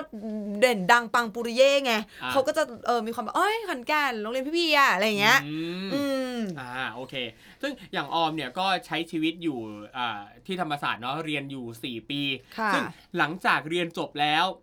ออมได้คิดอยากจะกลับไปอยู่บ้านที่ขอนแก่นไหมเออไปเยี่ยม ไปเล่นอืมบ้านไปนอนบ้าน แต่ว่าคิดจะทำงานต่อที่กรุงเทพอืมเพราะอะไรอะเพราะว่าถ้าเรากลับไปขอนแก่นในเราจะเป็นนักแสดงหรือเราจะทำงานกองถ่ายกองถ่ายมันไม่ไปถ่ายขอนแก่น ยกเว้นถ้ามันเป็นเรื่องที่มันต้องถ่ายขอนแก่นมันก็จะไปขอนแก่นอ่าซึ่งหนึ่งปีอาจจะมีแค่ production เดียวอืมแปลว่าออมค่อนข้างชัดมากว่าออมอยากจะทำงานสายนี้ก็เลยเรียนสายนี้ แล้วพอเรียนสายนี้แล้วก็ยังตั้งใจอีกว่า ยังไงก็จะต้องทำงานสายนี้แน่ๆใช่ไหมใช่ค่ะอืมก็ยังลองทำงานอยู่ เพราะว่าเราไม่คิดว่าเราเราก็ยังหาโอกาสต่อไป เพราะเราคิดว่าตอนมหาลัยมันก็ยังเป็นโอกาสที่ได้รับอยู่แค่ช่วงหนึ่งแต่ว่าเรายังอยู่ย่านลังสิตอืมแล้วเราก็เริ่มสนใจที่จะไปแคสต์งานครับแล้วพอไปแคสต์งานอะ เฮ้ยเขาไม่มาแคสต์ย่านลังสิตอืม เขาก็ต้องเข้าไปในเมืองอีกอ่าซึ่งเราก็ค่อยเข้าใจว่าเนี้ยรังสิตไม่ได้แปลว่ากรุงเทพอืมนี่คือความรู้ค่อนข้างใหม่อ่าอ่าอ่าเราเริ่มรู้เพราะว่ามี production หนึ่งรุ่นพี่คณะเอามา audition ที่รังสิตเลยครับถ่ายเอ่อหานักแสดงหนังมามา audition ที่รังสิตแล้วเราก็แบบเฮ้ย audition มันคืออันนี้มันทำอย่างนี้ แล้วทำไงจะได้ไป audition อีกเรื่อยครับๆ อ๋อเราต้องเข้าไปในเมืองอีกว่ะอืมแล้วเราก็รู้สึกลำบากมากตอนที่เราต้องนั่งรถจากรังสิตอะไป cast งานแถวลาดพร้าวอะครับแล้วสมัยนั้นไม่มีรถเนาะเราก็ต้องนั่งรถตู้ต่อรถเมล์รถเมล์ต่อแท็กซี่แท็กซี่ต่อวินอย่างเงี้ยอะไหลต่อฉันต้องเข้าเมืองละกูต้องเข้าไปอีกรังสิตยังไม่ใช่กรุงเทพกูต้องเข้าไปอีก กูต้องเข้าย่านเข้าไปย่านลึกอีกครับ อืม อะแล้วออมขยับเข้ามาอยู่ที่ไหนในกรุงเทพเออตอนนั้นฝึกงานอยู่ที่ Broadcast ครับ ใช่เออก็เลยย้ายเข้ามาอยู่แถวรัชดาอืมเออครับผมถนนเทียมร่วมมิตรย้ายเข้ามากลางเลย ก็พลุกพล่านเลยนะ คนเยอะรถติดนะ ใช่คนเยอะรถติดค่าหอแพงก็ค่อนข้างช็อกช่วงนั้นอะกลายเป็ครันบ ว่า มันกลายเป็นว่าย้ายจากลังสิตอะเข้ามาอยู่ในเมืองอะช็อก แต่ไอตอนขอนแก่นอะมาลังสิตอะมันไม่ช็อกเท่าไหร่ มเออเรามีเพื่อนเรามีอะไรแต่พอย้ายเข้าไปฝึกงานแล้วเราไม่มีเพื่อนแล้วอะครับ แล้วเราต้องไปฝึกงานอะ โอ้มันมันมันมันก็ค่อนข้างเครียดอยู่ ครับ อืมแล้วฝึกงานกองถ่ายตอนนั้นชีวิตที่แบบไปออกกองออกกองออกกองที่มันแบบโอ้โห ขนาดนี้เลยเหรออย่างเงี้ยเป็นผู้หญิงสวยตัวเล็กนะ เออ อะอืมทีนี้อยากรู้ว่าพอเข้ามาใช้ชีวิตในเมือง ในเมืองที่เป็นในในเมืองตัวเมืองกรุงเทพจริง ๆ แบบเนี้ย ออมรู้สึกว่ามันเป็นยังไงบ้าง มีความรู้สึกยังไงกับกรุงเทพบ้าง รู้สึกยังไงกับกรุงเทพเอาจริง ๆ ไม่ชอบ ตอนนั้นอะที่เข้ามาไม่ชอบตรงที่ว่าทุกอย่างมันแพง เราจัดการค่าใช้จ่ายไม่ได้เลย ค่าหอที่แบบ2,000 3,000อะแบบ7,000อะเราตกใจมาก แล้วก็ค่าวินมอไซค์แถวนั้นอะรัชดา แพงมากเลยอะครั้งเดียวคุณคิดแบบ 30 40 50อะครับ ซึ่งมันแพงมากแล้วเราจะอยู่ยังไงต่อ อืม อืม เครียดนะ ตอนย้ายเข้ามา ทุกอย่างแพงการจราจรมลพิษอย่างเงี้ยเราครับไม่ค่อยเราไม่ค่อยจอยเท่าไหร่ อืม ครับ นั่นแปลว่าถ้าเทียบกับลังสิตหรือเทียบกับขอนแก่นเนี่ย ค่าครองชีพในตัวเมืองกรุงเทพเนี่ย คือแบบสูงแตกต่างกันอย่างเห็นได้ชัดเลยอะตอนนั้นน่ะใช่มาก เพราะว่าอย่างตอนเราอยู่รังสิตอะเราไปไหนมาไหนเราไม่เสียเงินค่าเดินทางในในชุมชนรังสิตเราคือปั่นเราปั่นจักรยานเราลงทุนซื้อจักรยาน หรือเราก็แค่ขึ้นรถ NGV ที่มันฟรีครับหรือเราก็แค่เดินอืม แต่อันเนี้ยก็คือแค่เรายยออกไปอะแค่ห้างใกล้ๆ 30 บาทแล้วอะครับไปกลับอีกอะเป็นร้อยแล้วนะอืมแล้วข้าวที่เรากินอะห่อห่อที่เราอยู่อะครับมันก็ทำกับข้าวไม่ได้ครับเราเสียเงินทุกวันอืมแม้แต่เราไม่ต้องไปไหนไกลครับ มีทุกอย่างเราต้องเสียเงินก็เลยแบบเอออมช็อกช็อกครับ แล้วใช้เวลาปรับตัวนานไหมกว่าที่เราจะทำใจยอมรับกับเรื่องค่าครองชีพต่างๆ ในกรุงเทพได้เออใช้เวลาประมาณแป๊บๆ เพราะว่าพอฝึกงานเสร็จเราก็ย้ายที่อยู่แล้วไปหาที่อยู่ที่มันถูกลงอครับยู่ใกล้เพื่อนเราแล้วก็เราก็เริ่มทำงานแล้วครับเราเริ่มเราเริ่มทำงานนอกๆเริ่มมีงานเริ่มมีเออจ็อบอะไรอย่างเงี้ยเราครัก็บเริ่มแบบโอเค ถ้าอยู่ที่นี่เราต้องมีเงินเท่านี้เราถึงจะพออยู่เราต้องจ่ายค่าหอเท่านี้เท่านี้เริ่ม จริง ๆ ก็เริ่มเขาเรียกอะไรอะเริ่มสนุกกับการใช้ชีวิตแบบทรมานอืมยังไงอะหมายถึงว่าเริ่มสนุกกับการใช้ชีวิตลำบากครับอมันเหมือนรีวอร์ดตัวเองนะ พอเราสิ้นเดือนเหมือนจะสิ้นใจ แต่พอเราเริ่มมีจ็อบมีงานแล้วเราก็แบบ เฮ้ยอยู่ได้ว่ะเออเฮ้ยมีเงินจ่ายค่าหอแล้ว เฮ้ยมีเงินอันนี้อันนี้แล้วอะไรอย่างเงี้ยมันเริ่มจัดสรรตัวเองได้เหมือนเริ่มท้าทายตัวเองแล้วว่าเฮ้ยมันก็น่าจะมีทางไปได้ว่ะ อืมครับอืมแต่ว่าอย่างที่ออมเล่ามาก็เหมือนกับว่าเป็นฟรีแลนซ์ ใช่เป็นฟรีแลนซ์นั่นแปลว่าแต่ละเดือนเนี่ย มันก็จะเรื่องรายได้มันจะไม่แน่นอน ใช่ค่ะแปลว่ามันมันต้องลุ้นเกือบทุกเดือนปะ ใช่ค่ะ ก็ลุ้นเกือบทุกเดือน แล้วก็เขาเรียกอะไรอะแต่ว่ามันก็มีความสุขทางใจอืมพอดีไปเจอผู้ชายคนหนึ่งเขาบอกว่าเราต้องเราต้องเราต้องเขาเรียกอะไรนะ ถ้าเราทำฟรีแลนซ์อะเราเราเลือกความสุขของเราได้เอออืมจริง เขาชื่อจักรกิจทอม จริงจริง เขาเป็นคนที่บอกว่าอย่าไปทำงานประจช่วงนั้นฉันก็ลังเลอยู่ ฉันก็เลยเป็นเออ ฟรีแลนซ์ไปเลย ใช่ก็ก็แน่นอนอะคือการการที่เราเป็นฟรีแลนซ์อะมันไม่มั่นคงทางรายได้แล้วมันไม่แน่เลยว่าแต่ละเดือนจะมีรายได้อะใช่แค่ประโยคนี้แหละประโยคนี้แหละ แต่ อย่างนั้นมันมั่นคงทางความสุข เรารู้ว่าเราสามารถเลือกที่จะรับงานได้ใช่อันนี้เป็นความเห็นส่วนตัวเท่านั้นนะใช่แล้วมันอาจจะเหมาะกับบางคน แต่อ่าคือเรารู้ว่าไอแนวทางวันนี้เหมาะกับออมค่ะและอย่างออมออมจะอยู่รอดได้เอออุ๊ยขอบคุณมากก็ยังรอดอยู่จนตอนนี้นะเออก็ยังไหวอยู่เออแต่ว่าคือก็เป็นฟรีแลนซ์ก็ต้องบอกตรงๆ ว่ามันก็ต้องพิสูจน์ ตัวเองเยอะ เพราะว่าคุณไม่ได้อยู่ไหนคือเหมือนพอถ้าเราทำงานประจำมัน มันก็จะมีงานให้เราได้ทำทุกวันนั่นคือสะสมเป็น CV เนาะครับแต่ของเรามันคือแบบทุกงานคือความหมายอะอืมทุกงานคือความหมาย เพราะมันจะเกิดการบอกต่อหรือไม่บอกต่อครับหรือเขาจะจ้างเราต่อไหมครับหรือความประทับใจเพราะฉะนั้นทุกงานมันคือไปออกรบ อืมอืมเหมือนออกรบทุกงานใช่นี่ขนาดว่ามานั่งคุยกันตรงเนี้ยยังเหมือนกับคุณออมพยายามสาดพลังใส่ผมดูแข็งมากชีวิตคือการออกรบค่ะ เออไม่คือจะบอกว่าคุณออมเนี่ยใช้ชีวิตอยู่รอดมาคือเป็นฟรีแลนซ์เนี่ยอยู่รอดมาเรื่อยๆ เนี่ยเอ่อไม่ใช่แค่อยู่รอดเฉพาะในกรุงเทพเท่านั้น แต่ว่าออมยังสามารถไปเรียนต่อปริญญาโทที่ประเทศอังกฤษได้ อันเนี้ยอยากให้เล่าหน่อยว่าทำไมอยู่ถึงตัดสินใจไปเรียนต่อที่อังกฤษทั้งทั้งๆที่ รู้สึกว่าในในช่วงนั้นก็เป็นช่วงที่งานก็เข้ามาเรื่อยๆนะดูเหมือนกับว่าออมก็ต้องช่างใจประมาณหนึ่งเหมือนกันว่าจะเอายังไงกับตัวเองดีอะใช่ค่ะ คือตอนนั้นเนี่ยงานมันเข้ามาเยอะมากอืมมากจนแบบว่าเฮ้ยถ้าเราสู้ทำงานไปเรื่อยๆ แล้วว่าน่าจะโอเค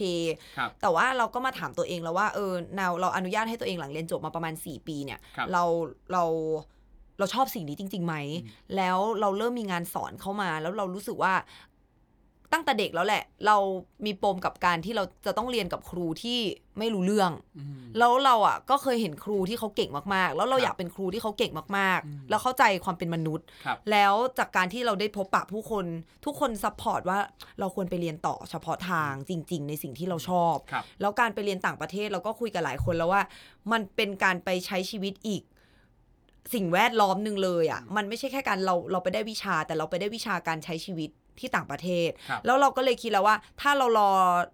ไปเรื่อยๆ แล้วเดี๋ยวเราพร้อมอะค่อยไปพร้อมในที่นี้แปลว่า มีเงินเยอะแล้วหรือว่ามีงานที่มากพอแล้วเราค่อยไปเราจะไม่ได้ไป จริง อันเนี้ยจริงมาก เราเลยคิดว่าเราต้องรีบไปแล้วแหละลางสั่งหอนบอกว่าเราต้องไปแหละถ้าไม่ไปอะ มันจะไม่ได้ไปแล้ว ใช่ใช่เราเลยตัดสินใจไปในในในขณะเดียวกันรู้สึกอย่างนั้นเราก็เลย เขาเรียกอะไรสร้างความมั่นใจโดยการไปดูดวงเออเออนะคะ หมอดูทุกคนบอกเลยว่าได้ย้ายถิ่นเออเออเอเอออหมอดูก็ support ทุกคนเลยโอเค สถิติบอกแล้วว่าไป แล้วดิฉันก็เลยไปชอบที่บอกว่าสถิติบอกว่าไปสถิตินี่คือสถิติจากไหนจากหมอดูหมอดู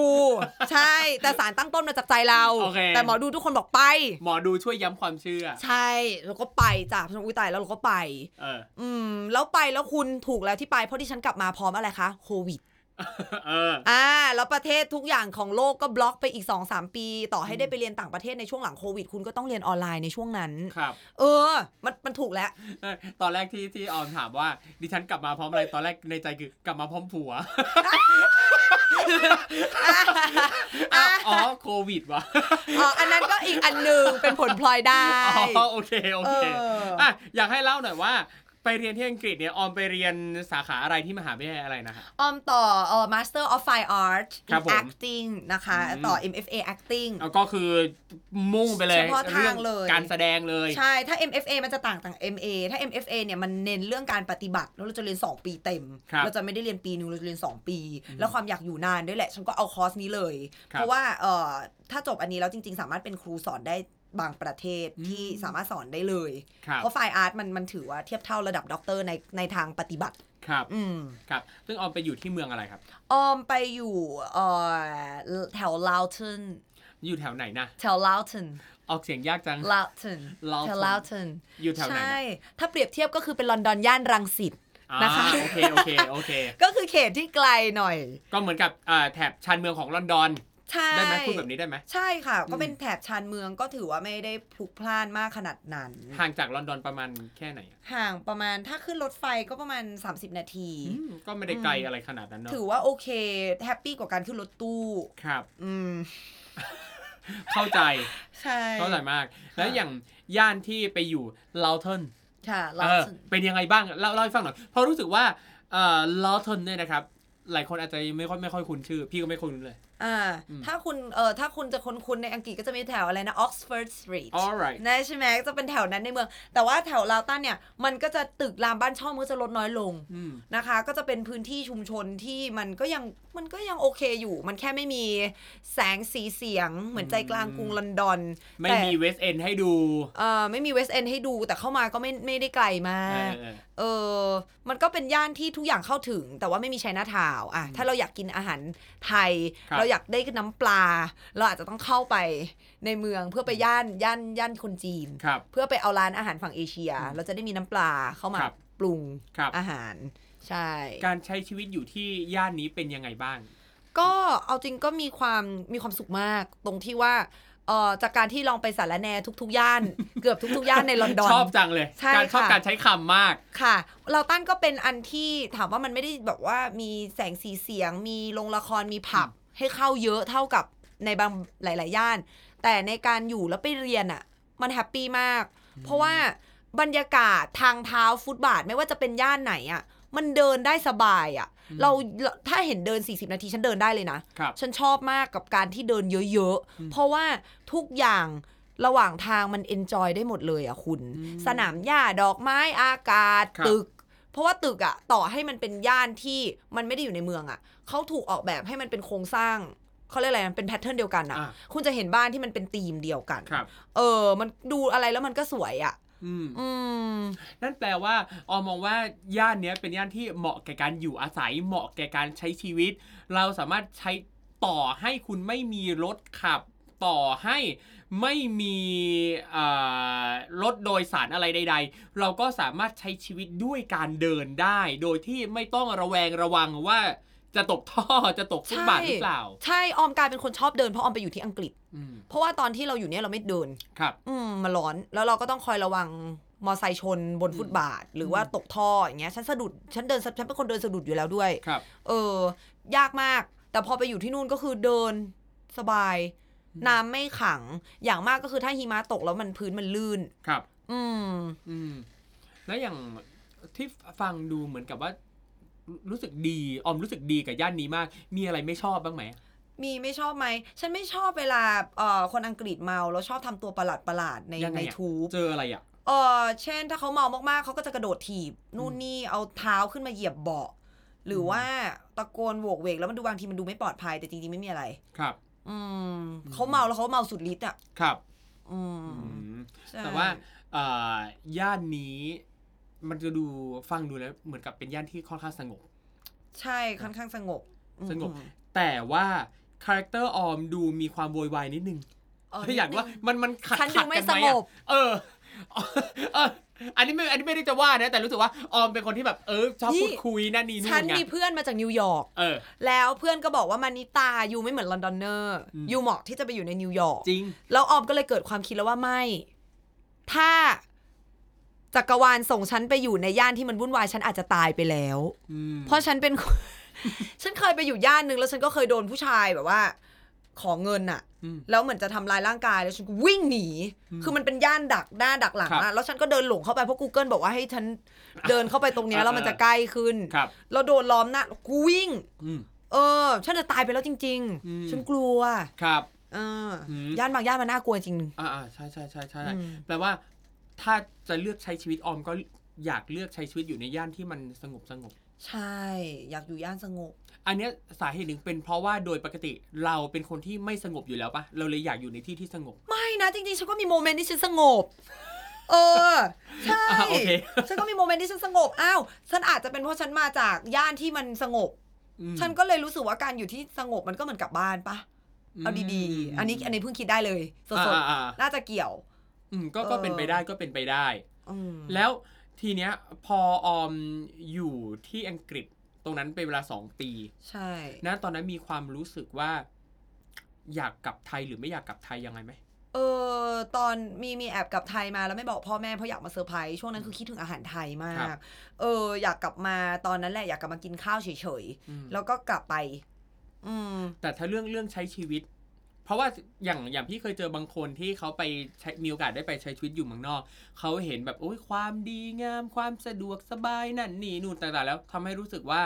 ไม่อยากจะกลับมาใช้ชีวิตอยู่ที่ประเทศไทยแล้ว แต่ออมออมรู้สึกยังไง ออมอะเคยอยากอยู่อังกฤษแล้วก็กำลังจะทำเรื่องสมัคร artist visa เออเขาเรียกเป็นวีซ่าเทียโฟในสมัยนั้นอะครับแล้วไม่รู้เกิดอะไรขึ้นตอนช่วง3เดือนก่อนวีซ่าหมด อยากกลับบ้านอืม เออ มันเป็นโมเมนต์อยากกลับบ้าน แล้วก็มาคุยกับตัวเองว่าทำไมอยู่ดีๆ อยากกลับบ้านคิดถึงบ้าน เออเออเออ แล้วสุดท้ายก็กลับบ้านจริง ๆ กลับมาพร้อมโควิด คือจริง ๆอะกะครับกลับมาแล้วดูใจตัวเองว่าอืมใจฉันเรียกร้องไปทางไหน โดยที่ไม่เอาผู้ชายมาเกี่ยวข้องอืมเออ แล้วเราก็อยากกลับบ้าน ทุกวันนี้ก็ยังหลายคนก็ยังถามอยู่ว่า ไม่คิดจะย้ายประเทศหรอ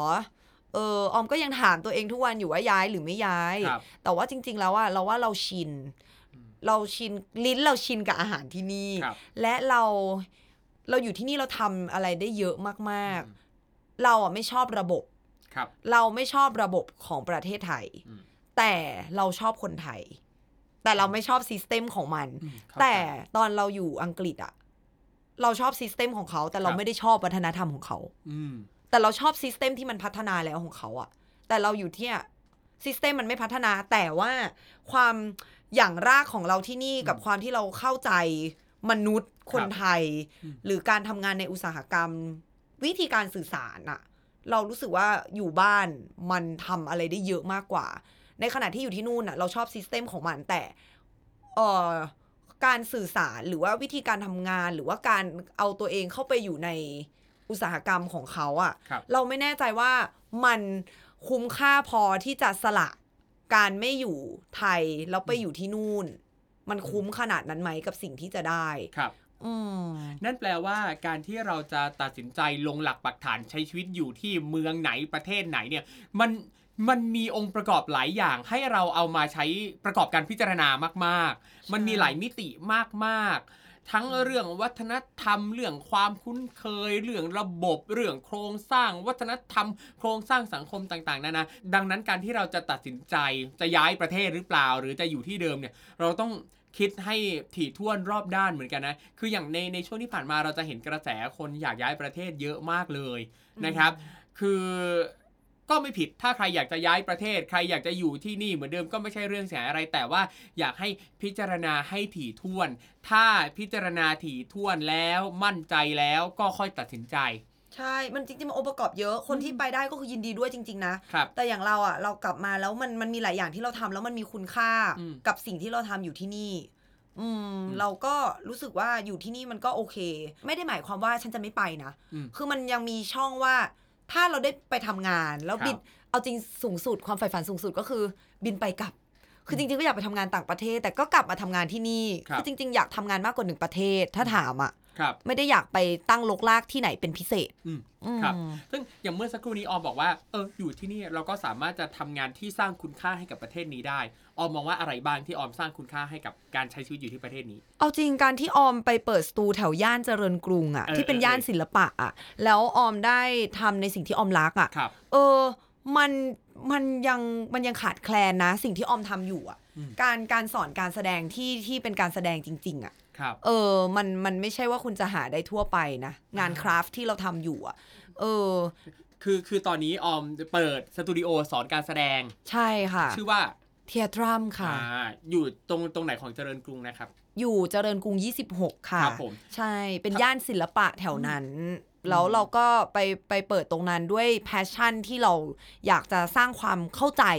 จริง ๆ เกี่ยวกับศิลปะการแสดง คือจริง ๆ แล้วเนี่ยอะ ถ้าถ้าเราจะมองเราก็สามารถมองได้ว่าการเปิดสตูดิโอสอนการแสดงเนี่ยเปิดที่ไหนก็ได้แหละ คือตอนนี้เราก็เห็นว่าเออมันก็มีหลายที่ แต่ออมเลือกที่จะไปเปิดอยู่ที่เจริญกรุง ซึ่งเป็นย่านศิลปะแห่งหนึ่งของกรุงเทพ อันนี้อยากรู้ว่าเหตุผลอะไรออมถึงไปเปิดสตูดิโอสอนการแสดงเทียตรัมในย่านที่เป็นศิลปะแบบเนี้ยคิดว่ามันจะส่งผลต่อความรู้สึกจิตใจยังไงบ้าง การที่เราไปอยู่ในแหล่งศิลปะ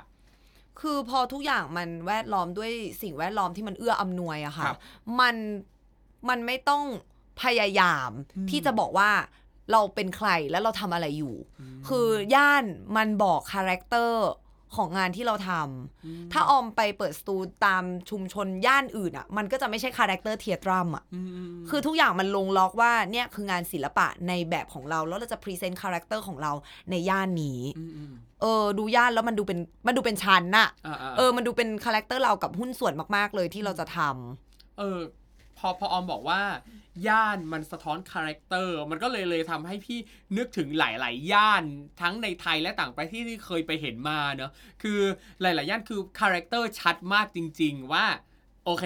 ย่านเนี้ย character เป็นแบบนี้แบบนี้แบบนี้ ซึ่งการที่ออมตัดสินใจมาอยู่ที่เจริญกรุง ซึ่งมี character เกี่ยวกับศิลปะในลักษณะนี้ ออมก็บอกเองว่า เออ มันง่าย เรื่องเกี่ยวกับการนำเสนอ character ของตัวเอง ซึ่งอย่างอันนี้เนี่ย เป็นสิ่งที่ออมคิดตอนที่มาเปิดสตูดิโอที่เนี่ย แล้วพอเปิดมาสักระยะหนึ่งมันเป็นไปอย่างที่เราคิดไหมมันมันง่ายมากพอคนถามว่า Theatrum อยู่ไหน แล้วเราบอกว่าอยู่ย่านเจริญกรุงเพราะว่าอ๋อตั้งแต่สถาปนิกที่เขาเข้ามาดูพื้นที่แล้วเพราะเขารู้ว่าเป็นย่านเจริญกรุงเขาบอกอ๋อย่านคนเก๋ย่านศิลปะอ่าหรือนักเรียนหลายคนที่เขามาเขาจะ เอ้ย เจ๋งว่ะมันอยู่แถวนี้พอดีแล้วมันดูมันดูลงล็อกกับสิ่งที่เราทำค่ะ เออเออชัดเจนนะคืออืม นี่นี่กำลังนึกนึกตามแบบเออสมมุติว่าถ้าเราอยากจะหางานศิลปะ อยากดูแกลเลอรี่หรือไปหรือร้านกาแฟเก๋ๆหรือว่าอะไรใด ๆ ที่เกี่ยวกับศิลปะอะไรเงี้ยใช่ย่านนั้นมีเยอะหรืางมากคาเฟ่ที่มีสอนปั้นเครื่องปั้นดินเผาหรืออะไรต่างๆ เจริญกรุงก็มีให้เลือกหลากหลาย และการที่มาเปิดโรงเรียนสอนศิลปะการแสดงค่ะที่เจริญกรุงมันก็คือความเก๋อีกอย่างหนึ่งนะที่ออม พาสิ่งเหล่านี้มาสู่ย่านศิลปะใช่เจริญกรุงค่ะ แล้วเอาจริง ๆ อะ เราก็ลิงก์ถึงลอนดอนตอนที่เราอยู่เพราะว่าเอ่อตึกที่เราอยู่อะค่ะครับมันเป็นธีมเดียวกันอืมคือเป็นตึกที่เราอยู่อะเราเราเราเช่าแค่ชั้นเดียวเนาะ แต่ว่าชั้น 3 กับชั้นหนึ่งอะมันมันเป็นในธีมเดียวกันเลย อย่างชั้น 3 ก็จะสอน musical เราอยู่กับครับพี่แก้มที่นางเล่น West End The King and I อ่าครับผมอ่าแล้วก็ชั้นหนึ่งก็เป็นร้านแกลเลอรี่ แล้วก็ชุมชนย่านนั้นก็มีแกลเลอรี่ครับคือทุกอย่างมันมัน support กัน ว่าเรากำลังทำอะไรโดยที่เราไม่ต้องตะโกนเยอะอืมคือต้าต้าตะโกนแหละ แต่ว่าให้ย่านมันพูดด้วยส่วนหนึ่งครับ ใช่อืมเข้าเข้าใจมากคือเหมือนกับว่าย่านเนี้ยก็เป็นกระบอกเสียงแทนเราเหมือนกันในการที่จะบอกว่าเราเป็นใคร บอกว่าคนที่อยู่อาศัยในย่านนั้นๆ เป็นใคร การให้ออมมาอยู่ที่นี่คือออมก็ไม่ต้องตะโกนเยอะเพราะปกติก็ตะโกนอยู่แล้ว อ๋อใช่ปกปกติเราก็ใช้เสียงแบบมีคุณภาอ่าพเราโปรเจกต์เสียงเราไม่ได้ตะโกน ไม่ได้ตะโกนเออใช่ แล้วก็คืออย่างคนที่เข้าใจว่าเอ่อการแสดงมันจะอยู่หน้ากล้องอย่างเดียวอะครับจริง ๆ แล้วการอยู่ย่านเนี้ยคุณก็จะเข้าใจว่าการแสดงอะ คุณไปเห็นคนเล่นละครในผับ เล่นละครในสวนครับเล่นละครริมแม่น้ำเออเล่นละครในห้องแถวเล็กอืมๆคือทุกที่สามารถทำ performance ได้ครับ มันไม่จำเป็นว่าจะต้องอยู่ช่องใดช่องหนึ่งอยู่ที่ใดที่หนึ่งครับเพียงอย่างเดียวอืมมันอยู่ได้ทุกที่ แล้วมันแล้วยิ่งคำว่าศิลปะอะคุณครับมัน คือมนุษย์น่ะครับมันเข้าถึงมนุษย์ได้โดยที่ไม่ต้องบอกว่า คุณต้องรวย คุณต้องเป็นเพศไหนครับคือเราว่ามันดู support ความหลากหลายมากใช่ซึ่งอืมนั่นแปลว่าในในมุมมองของออมเนี่ยในฐานะนักแสดงเนี่ยการการแสดงแพลตฟอร์มต่างๆ ไม่ว่าจะเป็นเอ่อภาพยนตร์ โทรทัศน์ หรือเป็น street performance ทุกคนคือนักแสดงมีศักดิ์ศรีเท่าเทียมกันหมดๆใช่อืมใช่ค่ะ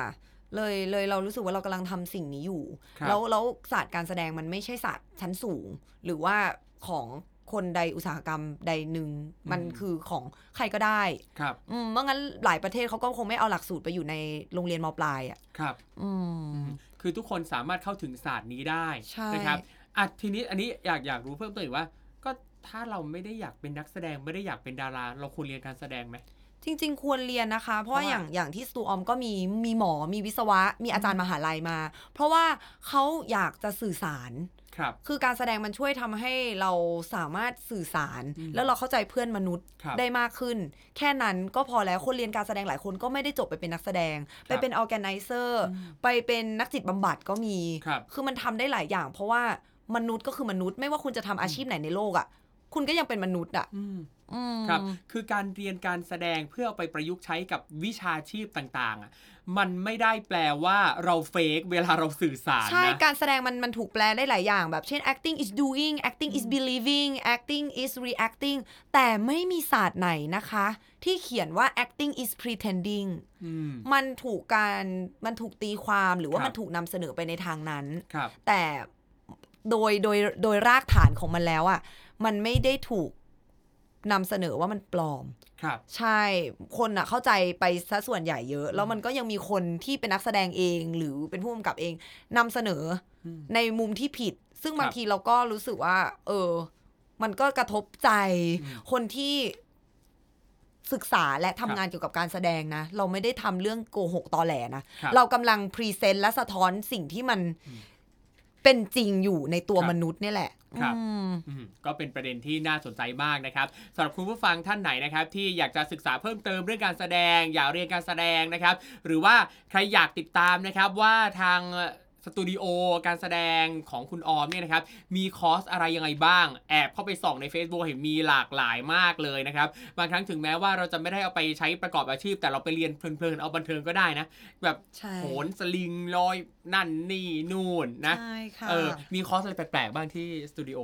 อ๋อเอาใช้คำว่าแปลกแล้วเอาอาจจะไม่ common ในนี้แล้วกันเนาะอ่ก็คืออะอย่างอย่างบางอันพี่รู้สึกว่าเป็นสิ่งที่เราไม่สามารถเจอได้ทั่วไปอะค่ะอ่คือคือการถ้าเรามองว่าอะไรที่เราไม่ได้เจอทั่วไปคือความแปลก ซึ่งไม่ได้แปลว่าไม่ดีไงใช่ใช่เอเอออเออเอออาจจะไม่ค่อย common เนาะเออเอออะอย่างคลาสขึ้นสลิงเออเออเออเราใช้ชื่อว่า monster class ครับอย่างเงี้ยเนี่ยตั้งชื่อก็ mons ter แล้วอะใช่ monster class แต่เออจริง ๆ แล้วอะเราเรียนความเป็น monster เพื่อปลูกความเป็นมนุษย์ในตัวเรา เพราะเราทุกคนมีความเป็น monster ครับใช่ซึ่งเราก็จะเรียนเจาะลึก ไปเลยเรื่องของ anatomy ร่างกาย และการใช้ร่างกายเมื่อเป็นไปอยู่ในอากาศ ครับผม เป็นต้นอืมใช่ ครับ ก็ถ้าสนใจสามารถติดตามได้ที่ไหนฮะ สามารถติดตามได้ใน Instagram t h e a t r u m นะคะ t h e a t r u m bkk หรือว่า Facebook t h e a t r u m bkk นะครัคะบผมก็ติดตามกันได้นะครับ วันนี้ก็ต้องขอขอบคุณคุณออมมาก ๆ เลยนะครับ ที่มาแชร์ประสบการณ์การใช้ชีวิตอยู่ในย่านต่างๆ ตั้งแต่ขอนแก่นนะครับ มาธรรมศาสตร์นะครับ มาอยู่ตัวเมืองในกรุงเทพแล้วก็ที่ลาวเทนที่อังกฤษด้วยนะคจรับบก็ที่ย่านเจริญกรุเองอนะคะให้ลืมจบเลยย่านเจริญกรุงต้องมานะฮะไม่มาไม่ได้นะครับค่ะคุณผู้ฟังสามารถติดตามรายการของเราได้นะครับที่ YouTube Spotify Apple Podcast นะครับเพียงค้นหาคำว่า Urban Creator Podcast นะครับหรือว่าชื่อรายการคนย่านเดียวกันเจอแน่นอนนะครับ วันนี้นะครับขอบคุณคุณออมมาก ๆ เลยนะครับ ที่ให้เกียรติมาพูดคุยกันขอบคุณนะครับขอบคุณค่ะ ขอบคุณครับ สัปดาห์หน้านะครับเราจะพาคนย่านไหนมาพูดคุยกันนะครับ ติดตามกันได้เลยครับ EP ถัดไป วันนี้ผมและน้องออมลาไปก่อนแล้วครับ สวัสดีครับ สวัสดีค่ะ คนย่านเดียวกัน ย่านนี้มีเรื่องเล่า